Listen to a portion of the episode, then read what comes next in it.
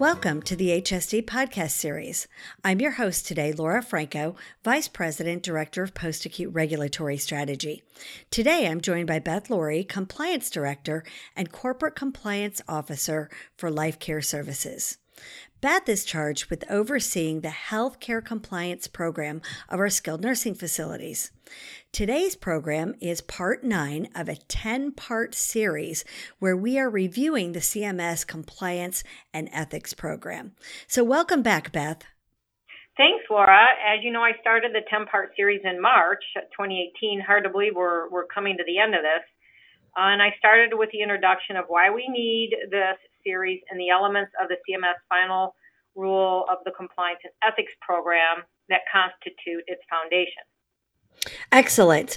So um, before we jump into the element we're going to review today, can you talk about, you know, just give us a quick refresher on all eight elements of the program? Absolutely. I'll tick them off. Number one is the compliance and ethics program must have standards, policies, and procedures. Two, there must be a high-level compliance officer. Three, the program must have sufficient resources. Four, there must be due diligence used. Five, there must be effective communication of the program. Six, the program has to use reasonable steps to achieve compliance. Seven is there must be consistent enforcement of the program. And eight, there must be responsiveness to any potential violations uh, of the program.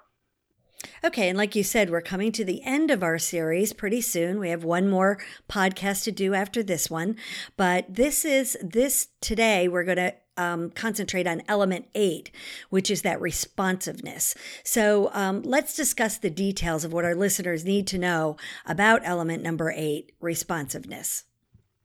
Sure. So a key element of an effective compliance and ethics program is that it should have a system of measures, checks, and balances to ensure the compliance and ethics program is working.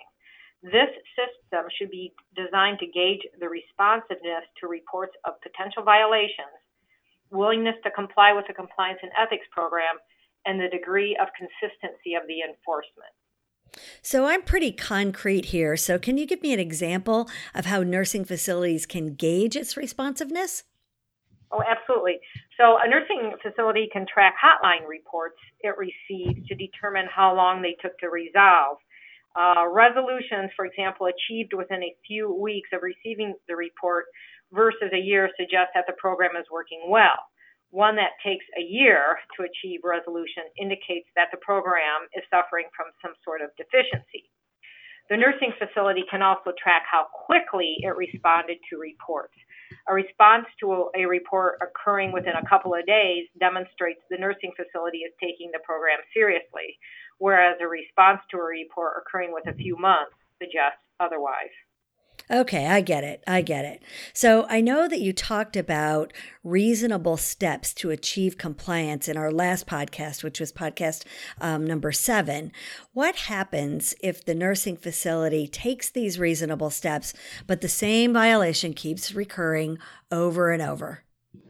Well, if a violation keeps reoccurring despite the nursing facility's steps to address and mitigate it, then the nursing facility needs to examine its compliance program, including revising its standards, policies, and procedures to prevent the violation from reoccurring. And, and also, just generally, it is imperative that a nursing facility periodically assess its compliance program. Okay, then can responsiveness be proactive and reactive? Um, because I know nursing facilities audit and they catch different areas and they fix any potential areas, but can they also be proactive with responsiveness?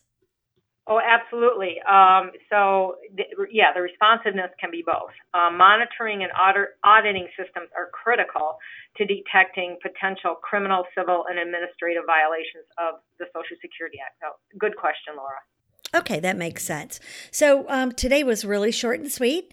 So I want to thank you, Beth, for um, joining us and for our listeners today as we conclude the ninth podcast on the eighth element, which is responsiveness of the C M S Compliance and Ethics Program. So um, sadly, next month, Beth, it will be our tenth and last podcast summarizing all of the uh, compliance and ethics program elements. So thank Thanks again, and I will talk with you next time.